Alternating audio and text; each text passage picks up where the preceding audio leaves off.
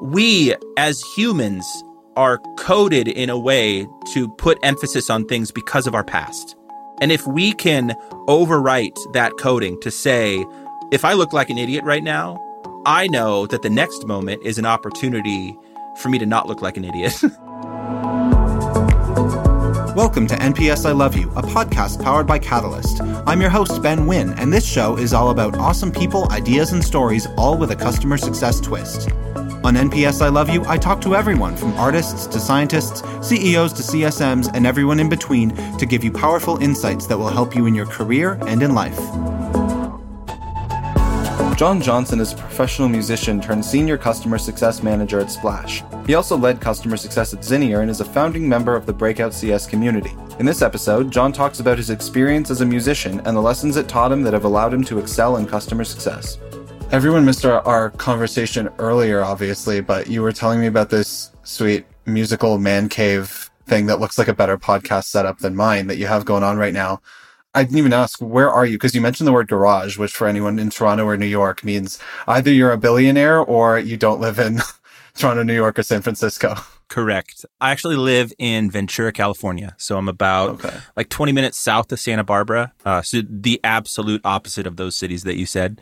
It's going to be 74 degrees today. And Nice. I hate you. it's amazing because the, you know, it's cold in the morning. So I do have a blanket, if that makes you feel better. I have a blanket. But come around noon, the sun starts baking the, the driveway and I open the garage up and I can see the, the sun and the ocean and it's beautiful. I'm not resentful at all.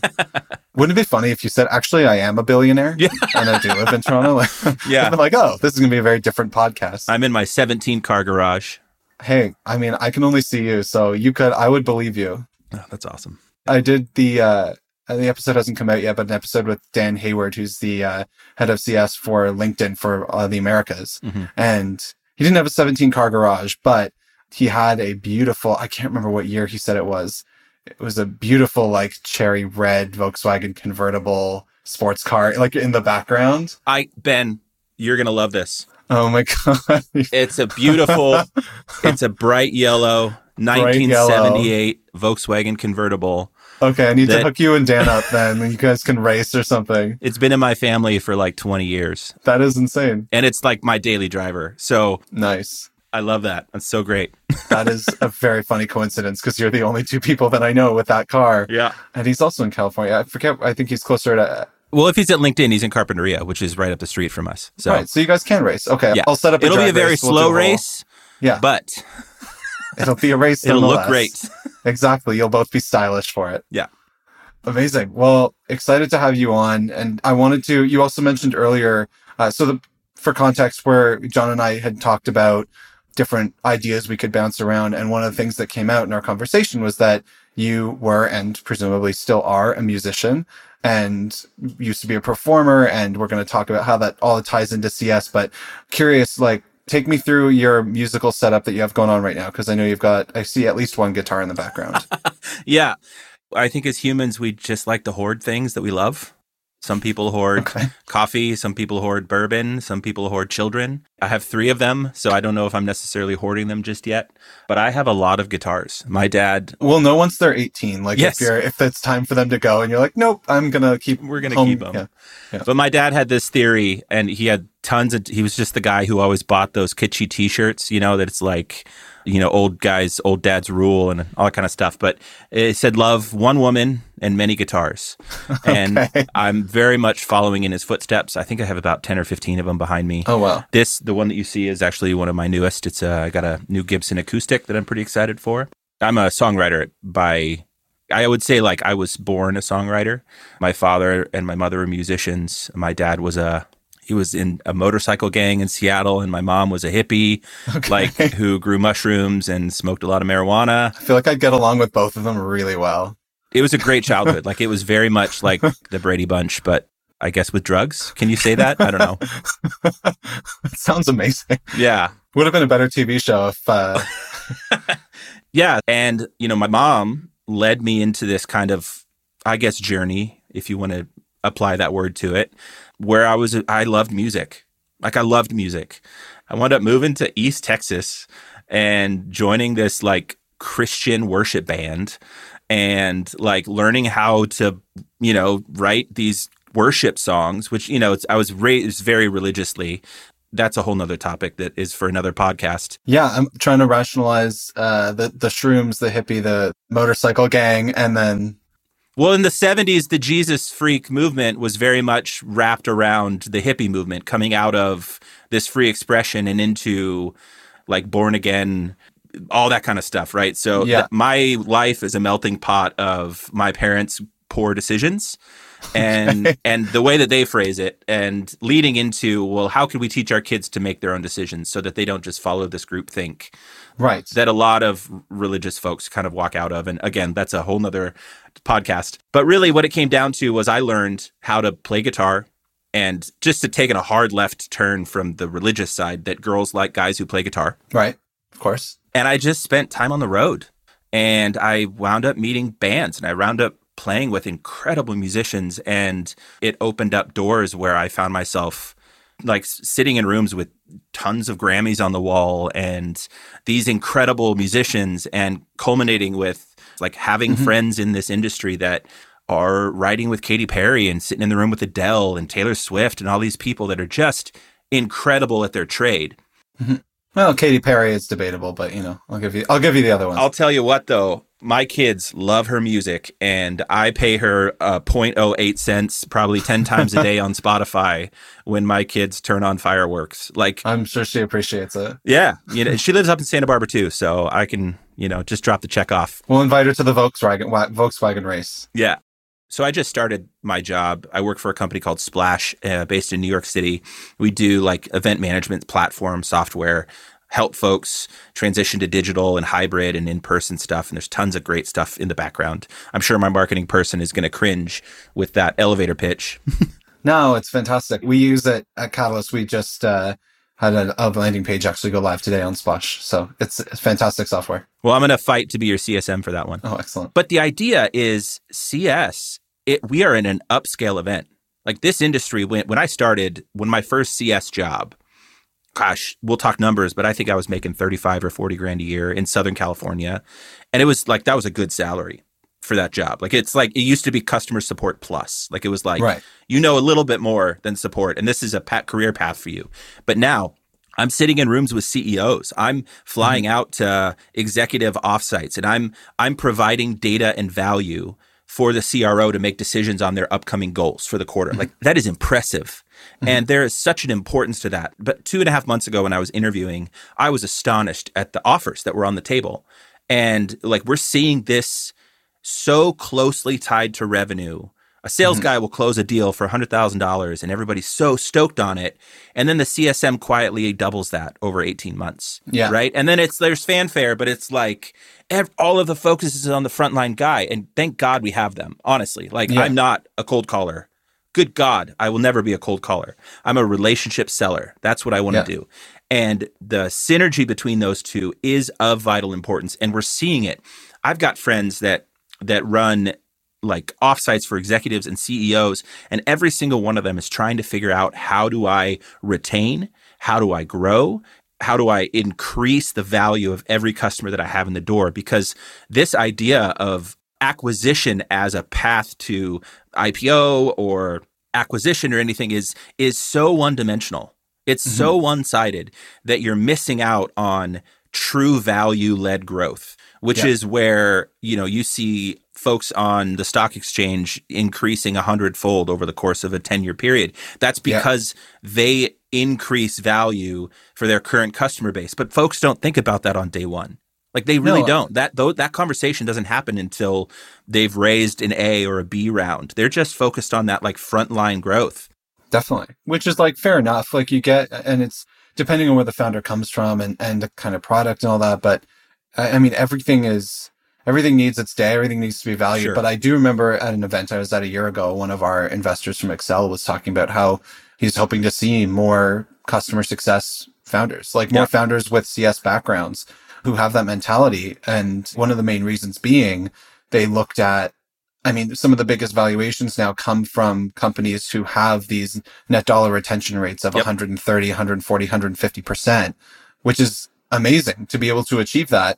And you just like that means if you sold no new customers in a year, you're still growing by 50%. Yeah. Like that's insane and shocking that no one really broke that code until now. But that's why we're seeing this amazing investment in customer success across the board, why CSMs are getting paid a lot more, why there's CCOs and, and VPs of CS transitioning to CROs or CEOs, because now that's the goal to chase after is retaining and growing from your existing customer base and building this machine where it's consistently driving an increasing amount of value to the point where you know it's not about this super expensive one time event. It's a perpetual long term thing.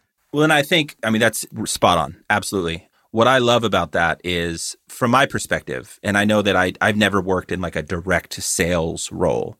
There's, you guys are great with sharing memes about, you know, the sales guy selling something and then like crossing their fingers at this. So they're going to be able to solve the problem when they close. Yeah. Like that's the typical joke, right? That mm-hmm. everybody makes. The handoff is just always a mess because they just need to close business. But yeah. like if we just closed business, if we just had Twitter on the call and we're like, okay, well, we're going to expand you to 100 more users without a reason, Mm-hmm. We would lose that. Those 130, 140% retention rates would disappear. It is a requirement that we are solving a problem and not just closing business. And it's so interesting to say, like, how do you, I don't, that's why I'm not a CEO, I guess, but among other reasons, like, how do you empower your team and find the right people that will care through sales? Because we can't just close business to close business. We have to deal with them after we close business we have to then train them on the product and the new expansion. We have to onboard them and get them through support and all these other great things that we have to do. And if it's a mismatch, like they come to us, the sales guys, on to the next one, turn and burn, and we deal with it. Like there is so much, ah, it's almost like walking on eggshells at time when you're talking about expansion, which is why what I love about Splash is like we are driven to expand. And luckily, right now in this time where we're starting to open up a little bit. Maybe there's hope of vaccines. I don't know what the heck Texas is doing, but uh, we're we're moving into a place where events and, and this space is going to expand and it's going to naturally explode. Uh, so we're having a lot of conversations around growth and expansion right now, and it's it's like they're hungry for it. Our customers like want to grow because it means bottom line dollar value. And that starts from day one. Like I said, I've been there for two months, so this is not me, but the company has done such a good job of providing value and focusing on value. And our CEO like I have never been a part of an organization that cares so much about their CSMs. And it's not just money. Money's great. Money's fine. If you once you have enough, it doesn't matter anymore. I'm not saying I'm there yet, but you know the idea that the people are what are important, and the process that supports the people is what is important, not the other way around. If you just layer process and then throw people in to fit this process, you're going to have a hard time.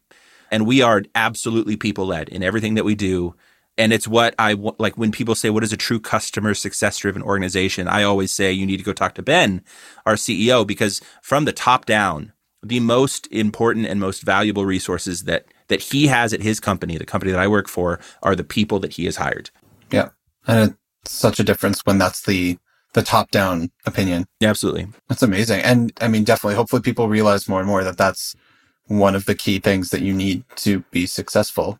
And it's hard. I mean, especially as you scale. I hope that we can maintain that sort of culture too at Catalyst, but I also talk to friends at some of these really massive tech companies and even some just larger scale ups. And it gets hard and it continuously changes and evolves as the company grows. So um, hopefully that's something that that remains consistent. Well, if you think about like tying it back into the music thing, this this whole last year was about pivoting. Like, how do you pivot? And if you're so locked into a process, like if your focus is we have to do these ten things, mm-hmm. and then the bottom drops out, like how do you pivot? Like, how do you pivot? You, I have no idea. Musicians in this time went from they weren't like, well, I have to be on a stage to be successful. That's not the process. The process was always I need to engage with my customers. I need to engage with my fans. And you saw, I mean, when this whole pandemic thing went, you went on Instagram Live, and every single artist was doing a live Instagram. And it's like they're yeah. not making money off of that, but they're still engaging in their customers. And if you keep the focus, your people and your customers, and then the process is the nebulous kind of, you know, pivotable thing where it's like, okay, like for our events industry, like we released a whole suite of products over the last year that focused on digital with a hybrid offshoot because we weren't like, well, it's only going to be it's only going to be digital, 100% digital right. all the time. There's going to be that. We all the data suggests that even when we go back that hybrid is the new path forward. that mm-hmm. there's some content that people want to digest on their own in their home and there's some content that they want to go for and i yep. think we're going to see this change in the same way that we're seeing it in the music industry right now where unfortunately a lot of music venues are closing down mm-hmm. and a lot of musicians are having to go get second jobs and figure out how to make but they're also creating new business new opportunities new mm-hmm. new revenue paths i mean patreon before this was a great service but now it's essential Right. Like these tools are exploding to help democratize how we get our message across. And I always say, even in business, like we're all just either looking for our stage or our audience. Those are the two things that we're looking for. And as CSMs, we have a stage and we have an audience, you know? And how do we maintain that? And it's like when I'm up on stage and there's, you know, we went on this tour with this band from Australia called the Paper Kites, and we were the opener. they were the headliner and it was all sold out and there's hundreds of people in these shows and it was great but we're not the main act right? Like our goal is not to be the headliner and to be awesome and to get everybody to buy our merch. Our goal is to support the headliner right? Right. And so we had to pay attention to the room. The first night we did this really lively set and it was awesome and it was all over the place. And it's like you know people were at the bar drinking and not you know we're the opener. Yeah, it's not that important yeah. right? So it's like oh man like we had to like think about how do we engage the people that are here, like that are in the room, we're not going to play to the whole room because the whole room isn't there for us. But there's like 20 or 30 folks in the front that came to see us. And mm-hmm. we're going to focus on them. And then the next night, it's going to be maybe 30 or 40. And then it's going to kind of expand from there. Right. Mm-hmm. And like, that's expansion, man. Yeah. Like when you're talking to your customer and you're saying, like, I got this one contact at this one customer, you don't go shoot for the CEO. Yeah. he doesn't care yet. Yeah. Like he doesn't care yet. He will. Build your way there. Build the foundation. Yeah. If you lay the foundation for your one contact and you make them successful and you make them meet their goals, and if you make them a rock star, they're going to go to their next person and they're going to say, Oh, you need this tool. And do the same thing there and expand and expand and expand. Over the course of that term, you're going to be in with the CEO and you won't have to build trust. He will have had 10 people in his organization that are like, Oh my gosh, John helped me meet these. I've increased my take home. I've got bonuses. I've got bigger teams because of this growth. Like, this is the guy. And you walk into a room and you're the rock star. Mm-hmm. you're the headliner at that point, you know? And it's like, how can we apply these same practices to large scale organizations? Definitely. I wanted to ask you because you're doing a lot of, obviously, it's a very busy time for Splash. You also mentioned you have three kids currently getting homeschooled. It's a lot, lot on your plate. How are you? Uh, are you still keeping up with playing music, recording, writing? Yeah. What kind of stuff are you doing on that side? Yeah, man. I actually am working on finishing a record right now.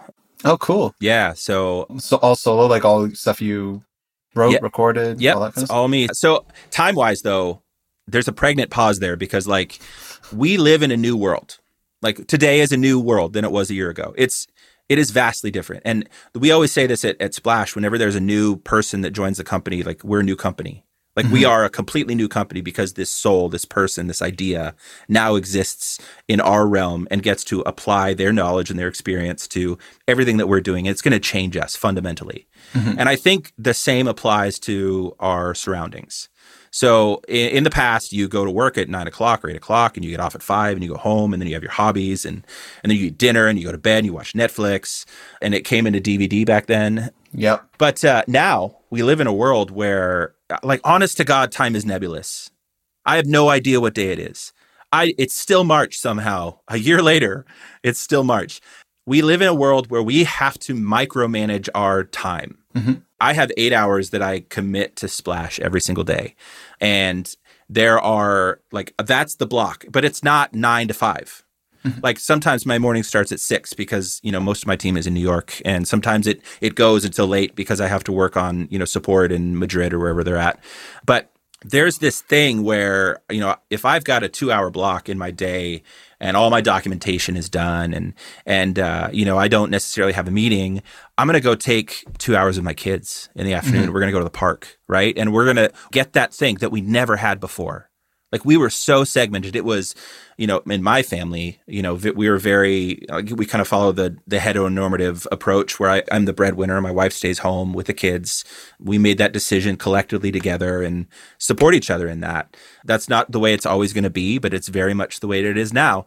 Today, I get up and I get to make breakfast and with the kids and I get to have pancakes and I get to, you know, and I get to go, you know, my wife has a doctor's appointment later today. So she's going to leave the kids with me. And I blocked an hour out in the afternoon where right. we get to go to the park. And like, that's the same thing. That's what I want everyone to experience. Like, this life isn't segmented as hardcore. So do you prefer the nebulous world? Yes. Yeah.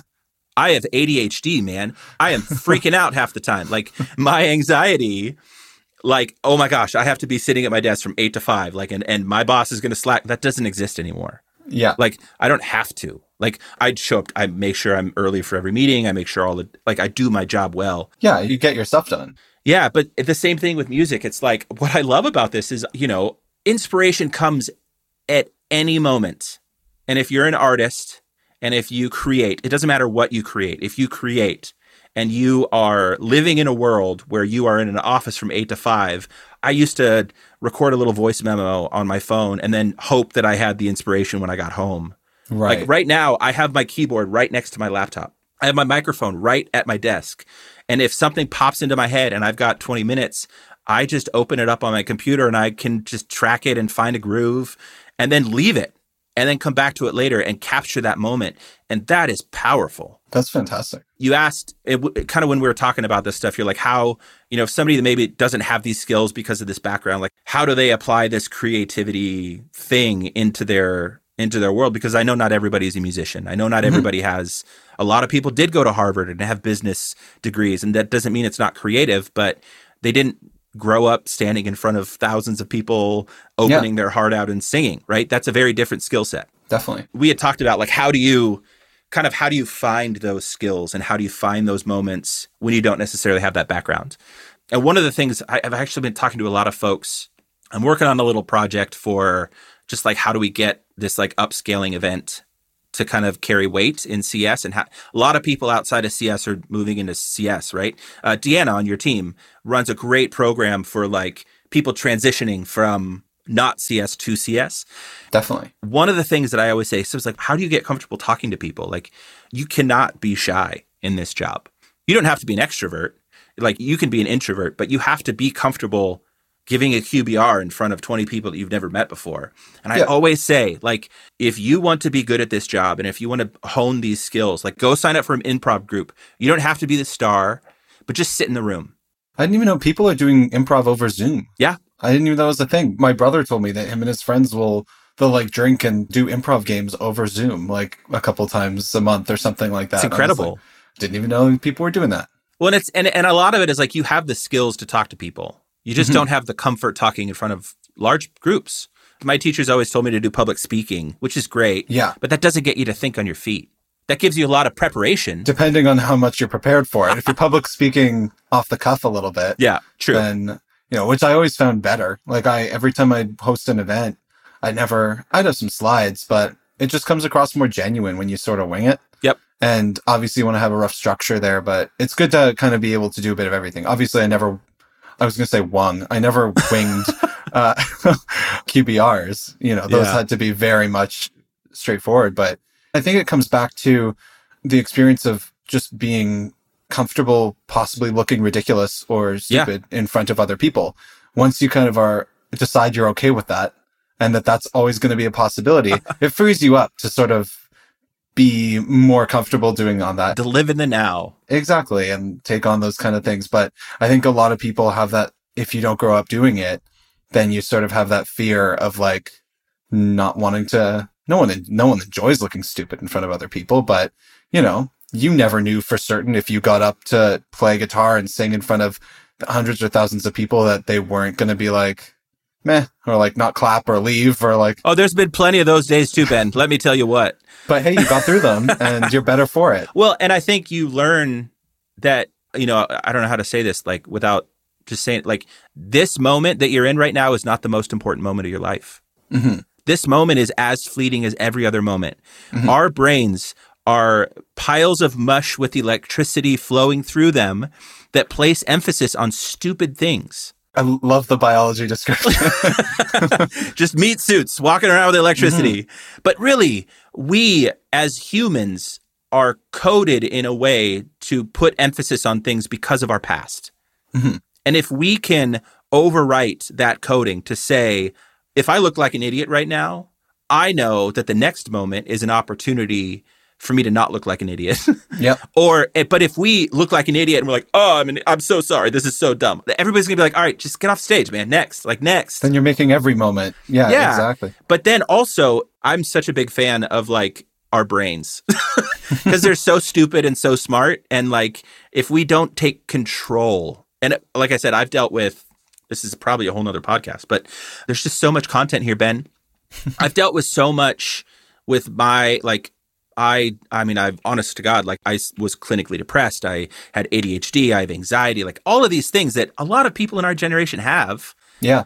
like you talked about humanizing moments like if every person on the other side of that call every person in that room deals with the same things at a different level Yeah. they all understand you feeling anxious on stage or you saying the wrong thing because at night all thousand of those people are laying in their bed saying god 15 years ago i said that one thing to that girl that i really liked Yeah. and i'm such an idiot and that one girl is like who who are you like it doesn't matter we make it important because of who we are. Mm-hmm. And if we deconstruct that, and like I said, that's not something easily done. But if we deconstruct that and make those moments just a moment, Mm-hmm. and it allows us to walk into the next moment in a QBR or in a meeting, or do we just said the wrong thing about our product and we have to reset expectations? We do that every day in our job as CSMs. We're always resetting.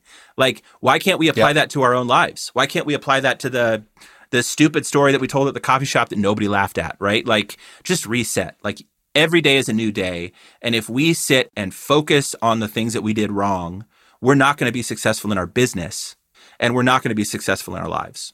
And I find that doing tying back sort of as we arrive towards the end is that tying it back into the creative stuff is that's one of the best ways I think to do that because it's about breaking that pattern, right? Where I mean, obviously, like you said, you've you've had you've struggled with the, this sort of thing, right? And a big thing with anxiety is that you get a pattern in your head or a narrative or something that is sort of on repeat, right? Where you can't get you're sort of fixated on on something and you need to break the pattern, uh, especially if you're having an, an anxiety attack or something like that. They'll say, you know, look for three things in the room that are round and four things that are blue, and Yeah. you know, you kind of get out of that.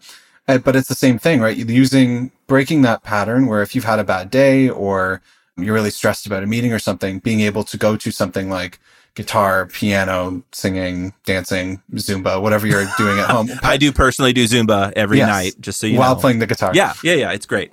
Great core workout. Yeah, definitely. Or just like, you know, playing with your pet, doing something like that. I think it's just really important to recognize we all have those moments, right? And then figuring out what you can do to break that pattern so that you can reset. When we could we could keep going for a long time, but I know we've both got probably some meetings coming up.